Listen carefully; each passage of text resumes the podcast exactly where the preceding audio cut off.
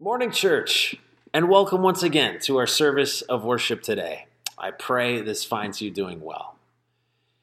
In his classic play Romeo and Juliet, William Shakespeare asks the question What's in a name? What's in a name? Well, a lot more than a lot of people might think. When Jennifer and I were naming our children, we gave it a lot of thought and prayer because the meaning of the names we chose were really important to us.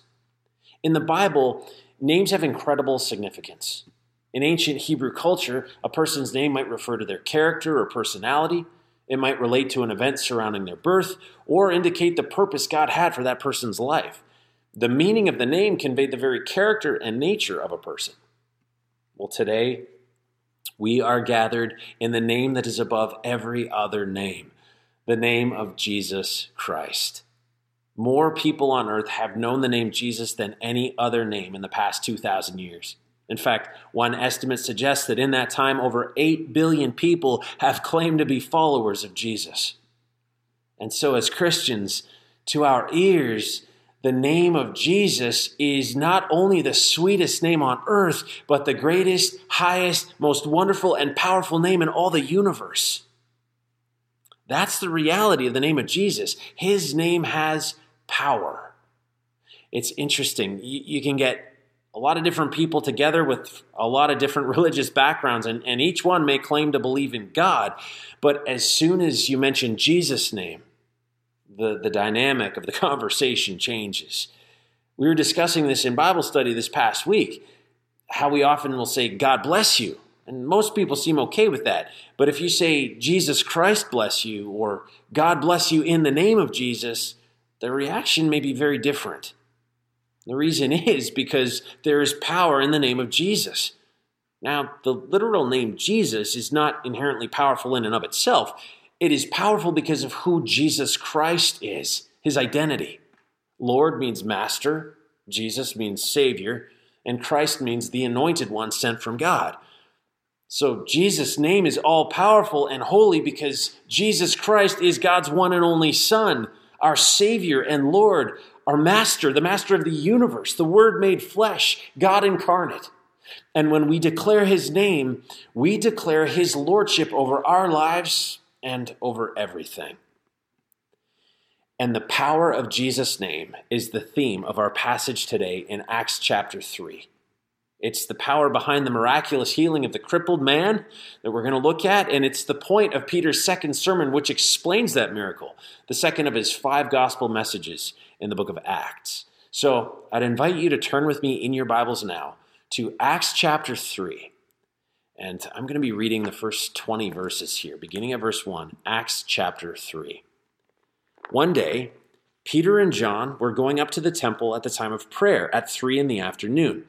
Now, a man crippled from birth was being carried to the temple gate called Beautiful, where he was put every day to beg from those going into the temple courts. When he saw Peter and John about to enter, he asked them for money. Peter looked straight at him, as did John. Then Peter said, Look at us. So the man gave them his attention, expecting to get something from them. Then Peter said, Silver or gold I do not have, but what I have I give you. In the name of Jesus Christ of Nazareth, walk. Taking him by the right hand, he helped him up, and instantly the man's feet and ankles became strong. He jumped to his feet and began to walk. Then he went with them into the temple courts, walking and jumping and praising God. When all the people saw him walking and praising God, they recognized him as the same man who used to sit begging at the temple gate called Beautiful, and they were filled with wonder and amazement at what had happened to him. While the beggar held on to Peter and John, all the people were astonished and came running to them in the place called Solomon's Colonnade. When Peter saw this, he said to them, Men of Israel, why does this surprise you? Why do you stare at us as if by our own power or godliness we had made this man walk? The God of Abraham, Isaac, and Jacob, the God of our fathers, has glorified his servant Jesus. You handed him over to be killed, and you disowned him before Pilate, though he had decided to let him go. You disowned the holy and righteous one and asked that a murderer be released to you. You killed the author of life, but God raised him from the dead. We are witnesses of this. By faith in the name of Jesus, this man whom you see and know was made strong. It is Jesus' name and the faith that comes through him that has given this complete healing to him, as you can all see. Now, brothers, I know that you acted in ignorance, as did your leaders. But this is how God fulfilled what he had foretold through all the prophets, saying that his Christ would suffer. Repent then and turn to God, so that your sins may be wiped out, that times of refreshing may come from the Lord, and that he may send the Christ who has been appointed for you, even Jesus. May the Lord add his blessing to the reading of his word today. What a story. we, we see here, verse 1, Peter and John are on their way to the temple for afternoon prayers, which took place at 3 o'clock in the afternoon. Now, many Jewish Christians continued to attend temple services for some time after the church was formed, which was very common during this time of transition. Well, as Peter and John make their way to the temple, they come across this lame man who is begging for money. And by faith in Jesus' name, Peter reaches out and heals this man point blank. And the man starts running and jumping and praising God in the temple courts to the amazement of everybody around. Which brings us to Peter's sermon that we saw there in, in verse 11. And there we read, where while the beggar held on to Peter and John, all the people were astonished and came running to them in the place called Solomon's Colonnade. Now, this was a large area outside the temple, also known as Solomon's Porch. And this would be the platform for Peter to preach. You see, as amazing as the healing of the crippled man was, that, that was really just the Holy Spirit's introduction to Peter's second sermon. Though the miracle had created interest and curiosity, Peter knew that it didn't actually bring anyone to Jesus. Even though this crowd of people were amazed, they weren't saved. They needed an explanation for what they'd seen, for, for what had just happened. And Peter knows it, which is why he says this in verse 12 Fellow Israelites, why does this surprise you? Why do you stare at us as if by our own power or godliness we had made this man walk? These people should have known that two fishermen from Galilee could never do anything like this in their own power. The Israelites already acknowledged that, that God alone had the power to do miracles. Their problem was they denied that Jesus was God in the flesh and that he had given his followers his divine power in his name. In other words, they knew that God was, they just didn't know who God was. And so Peter and John were there to tell them, to explain that it was in Jesus' name, that is because of who he is and the faith that comes through him, that this man who had been crippled from birth was healed. But this healing was only a sign, an illustration of the ultimate spiritual healing, the salvation that is found through faith in Jesus' name alone. And so, in, in his sermon that follows, in, in a series of paradoxes, Peter explains who Jesus is, using five other names of our Lord, which we're going to take a closer look at today. He contrasts the holiness of these names of Christ with, with the heinousness of people's crimes against him, juxtaposing their guilt with his glory. So in verse 13, Peter starts off by saying this The God of Abraham, Isaac, and Jacob, the God of our fathers, has glorified his servant Jesus. See, Peter knows his audience well. Since his message was directed primarily to Israelites, Peter chooses a description of God that would be most familiar to them. The God of Abraham, Isaac, and Jacob, the God of our fathers. This was the name by which God spoke to Moses when he called him to deliver Israel in Exodus 3. And he's saying that the very God that, that they had come there to the temple to worship, he is the one who has glorified his servant, Jesus. Servant that word he uses, was a familiar Old Testament designation of the Messiah. And it's so important because in using the word servant, Peter is claiming continuity with the Old Testament prophets. He's declaring that the same God they preached, the same Messiah they promised. In the minds of Jews, many of whom knew the scriptures very well, these terms about God's servants, servant would have brought the words of Isaiah to mind. Isaiah 40 right through Isaiah 53, in which Isaiah, Isaiah speaks of the suffering servant. Well, Peter is basically connecting that dot to Jesus for them. Jesus, who said of himself, The Son of Man did not come to be served, but to serve and to give his life as a ransom for many. So Peter's basically telling them it's, it's your God, the God of Israel, the God of the covenant and the prophets, who has put his stamp of approval on his son Jesus. This is the Messiah. This is your Savior. This is my servant, Jesus. It's a powerful opening line.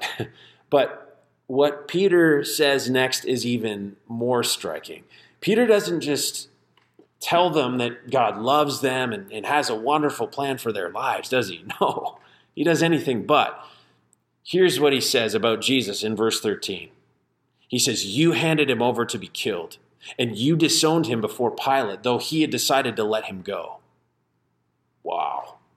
Peter calls his audience out he doesn't take a, a seeker friendly approach here. No, he, he drops the gloves and tells them the hard, awful truth that they are guilty of handing over God's servant Jesus to be killed. They're guilty of disowning him.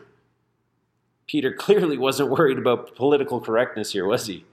He comes out of the gates, guns blazing, as it were, because the fact of the matter is this all have sinned and fallen short of the glory of God, including God's chosen people, the Israelites. They are guilty and will perish if they do not repent and turn in faith for forgiveness to God's Son, Jesus.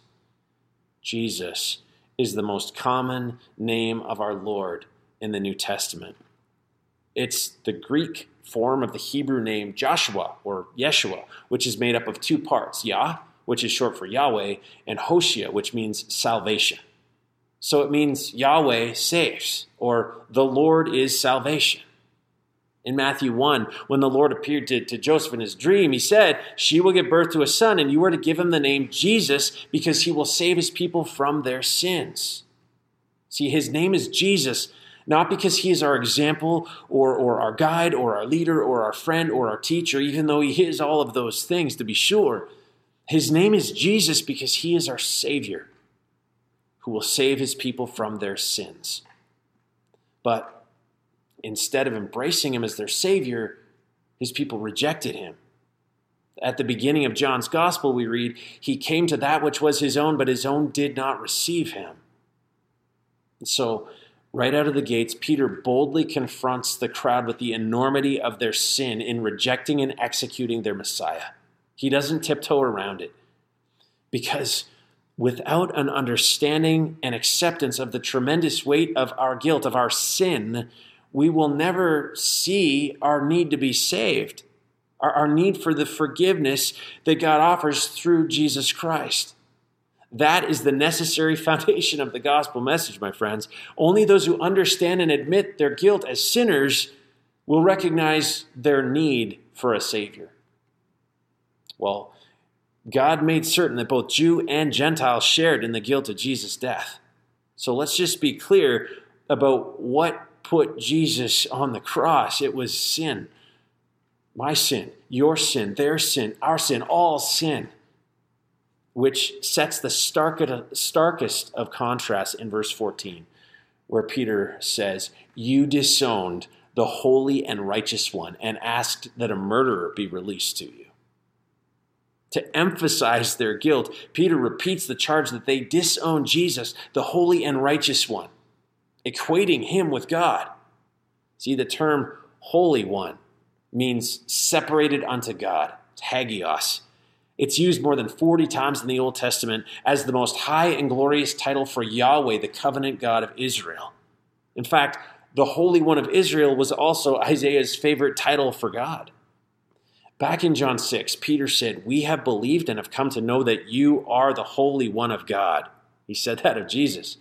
Even the demons knew that truth, that, that Jesus was the Holy One. See it in Luke 4:34. Now, the word righteous here means being innocent of any crime, which only highlights the people's guilt in the events that led up to Jesus' crucifixion as they begged for Jesus that their innocent Messiah to be beaten, tortured, and crucified, and that the guilty murderer Barabbas be released to them in his place. But then Peter takes it a step further in verse 15 he says, You killed the author of life, but God raised him from the dead. We are witnesses of this. Okay, you killed the author of life. This is the greatest uh, uh, paradox here, isn't it? They killed the author of life while demanding the release of a killer. Barabbas, Barabbas took life, Jesus gave it. Barabbas destroyed it, Jesus designed it. Now, the term translated author means the pioneer or originator of something. Peter uses it to describe Jesus as the originator of life itself. Again, it's a claim of deity for Jesus. He is God. He is the pioneer of life as we know it. Paul writes of Jesus in Colossians 1:16, through him all things were created, things in heaven and on earth. All things have been created by him and for him. He's before all things, and in him all things hold together. Course, the New Testament repeatedly describes Jesus as the source of life. John writes, In him was life, and that life was the light of men in John 1 4. Jesus himself also claimed to be the source of life. In John 11, he declared to Martha, I am the resurrection and the life. He who believes in me shall live even if he dies. And in John 14, 6, he simply said, I am the way, the truth, and the life. And here, Peter is saying, You killed the author of life. To every Jew, God alone was the author of life. So Peter here is claiming that Jesus is God, and they executed him. He's saying, You're a bunch of murderers. But Peter's message, of course, does not end with the death of the author of life but with the resurrection of the author of life. He says this, but God raised him from the dead. And Peter and his disciples, all the disciples, were witnesses of this, as he says. Peter's claim here is powerful evidence for the resurrection. If Jesus hadn't been raised from the dead, that claim would have been easy to disprove. Had the Jewish leaders been able to produce Jesus' body, there would be nothing to this. It would have been over before it even started, but they didn't because they couldn't. Because Jesus Christ physically rose from the dead, he was alive. And so the apostles' testimony was ironclad. And then Peter ties their witness, his and the other disciples' witness of Jesus' resurrection, to the crowd's collective witness of the healing of this lame man. And he points to Jesus' name and the faith that comes through him as the power behind all of it. Look at verse 16. He says, By faith in the name of Jesus, this man whom you see and know was made strong. It is Jesus' name and the faith that comes through him that has completely healed him, as you can all see. See, based on the miraculous healing of, of the crippled man in Jesus' name, everyone there were, were witnesses of Jesus' resurrection power at work there. So then, this man literally stood as evidence to everyone around of who Jesus really was the author of life, the holy and righteous one of God Himself. See, not only was Jesus alive, but this miracle was done on the basis of faith in Jesus' name. Jesus' name is the healing agent here, my friends. Because the name of Jesus, again, stands for the reality of Jesus and the authority of Jesus. His name stands for who he is. In Semitic thought, a name doesn't just identify or distinguish a person, it expresses the very nature of his being, as I mentioned earlier, which means that the nature of the person is present and available in the name of the person.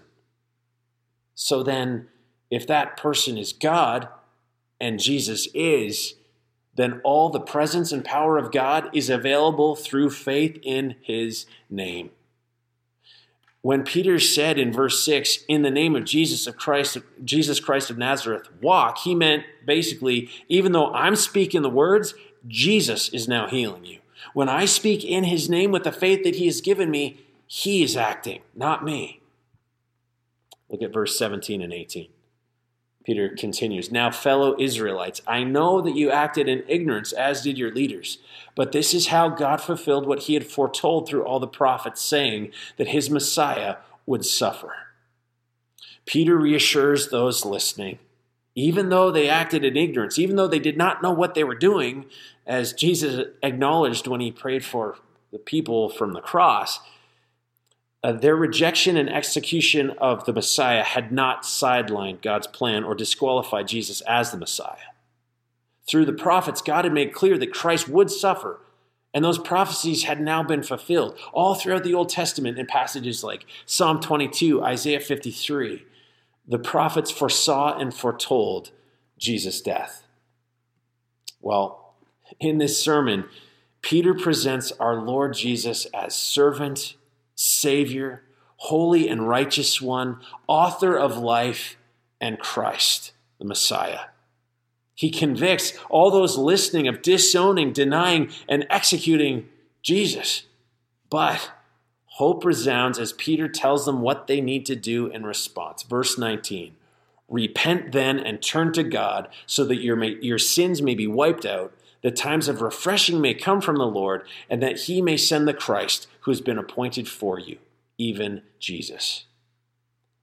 As he did in his first sermon in Acts 2, Peter calls the crowd to repent. The literal meaning of the word repent means to change one's mind or one's purpose. But it's a change of mind that results in a change of, of being, a change of heart, a change of behavior. It's a turning. And Peter reinforces that meaning when he says, Repent then and turn, which can also be trans- translated be converted, a word used often in the New Testament to speak of sinners turning to God. When we repent of our sins and turn in faith to Jesus Christ, we will be made right with God and saved unto Him in Jesus' name. And that's exactly what happens here. As great as the miracle of the healing the crippled man is, Peter's gospel message is an even more powerful work. Even though Peter and John end up being seized and thrown in jail that night by the temple guard and Sadducees, look at the result. Look at Acts chapter 4, verse 4. Here's what we read. But many who heard the message believed, and the number of men grew to about 5,000. Okay, so the downside was Peter and John are thrown in jail. The upside, roughly 2,000 more people come to faith in and through the name of Jesus Christ. They pass from death to eternal life by hearing and responding in faith to the gospel message. So let's just be clear about something. That doesn't happen in any name. It doesn't happen in the name of Muhammad. It can't happen in the name of Buddha or in the name of good works or in the name of science or in the name of reason or in the name of karma or in the name of world religion. It can only happen through faith in the name of Jesus Christ. John says at the end of his gospel in John 20, verse 31, These things are written so that you may believe that Jesus is the Christ, the Son of God, and that by believing you may have life in his name. My friends, may we never underestimate, minimize, or forget the immeasurable power and effectiveness, authority of Jesus' name. It is His name alone that brings forgiveness of sins, salvation, life, healing, wholeness, peace, purpose, victory, significance, and meaning to everything that we do. In Philippians 2 9 to 11, we, we read that, that God gave Jesus the name that is above every other name, that at the name of Jesus, every knee will bow in heaven and on earth and under the earth, and every tongue will confess that Jesus Christ is Lord to the glory of God the Father. So make no mistake about it. One day, every person will bow before Jesus, the King of Kings and Lord of Lords. If you are not a follower of Jesus, I urge you to repent, to acknowledge and admit your sin and turn away from it in faith to God's Son Jesus. Surrender your life to Him today, to Him who died on the cross to pay for the debt of our sin in full, to cleanse us from all unrighteousness, and to give us eternal life. And then you, you too can enjoy complete access to God the Father through the powerful name of Jesus Christ, His one and only Son for those of us who have been saved by God's grace through faith in Jesus name. Colossians 3:17. I think that's our response. Whatever you do, whether in word or in deed, do it all in the name of the Lord Jesus, giving thanks to God the Father through him. And that starts right now. In fact, I think the best response for us right now as followers of Jesus Christ is to bow down and worship him, to adore and magnify the most precious and powerful name of Jesus. Let us pray.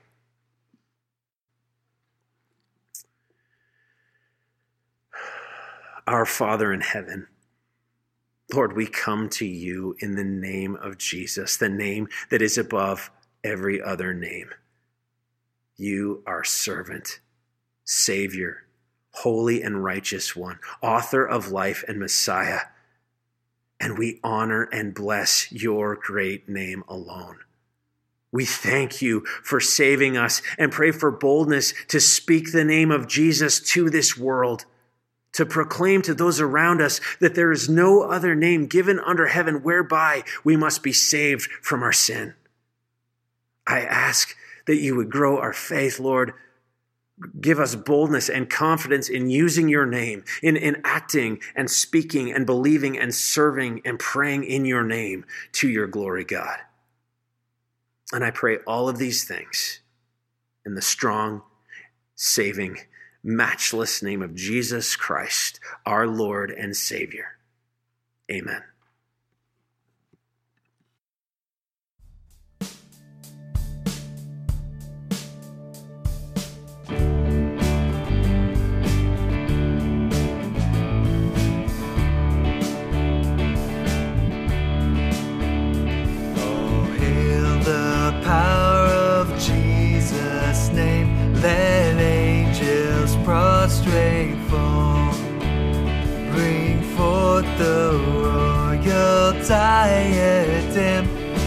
And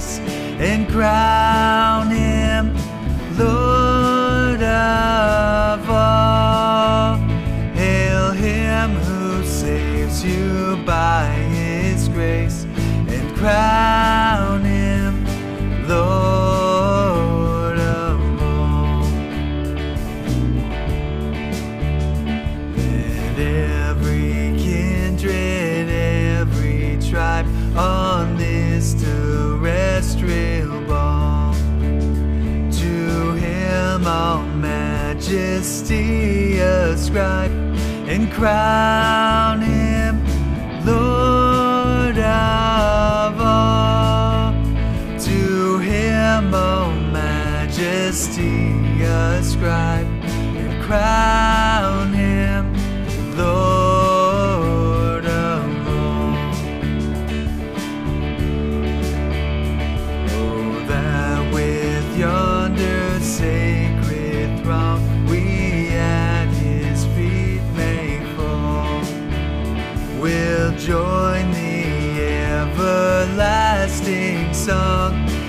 crown him Lord of all.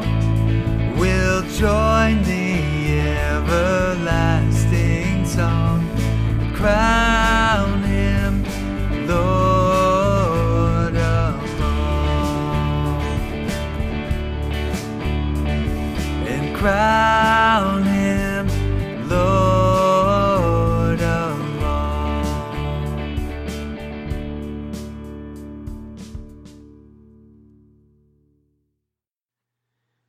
now receive the Lord's blessing. This is from Ephesians 3, verses 20 and 21. Now to him who is able to do immeasurably more than all we ask or imagine, according to his power that is at work within us, to him be glory in the church and in Christ Jesus throughout all generations, forever and ever. Amen.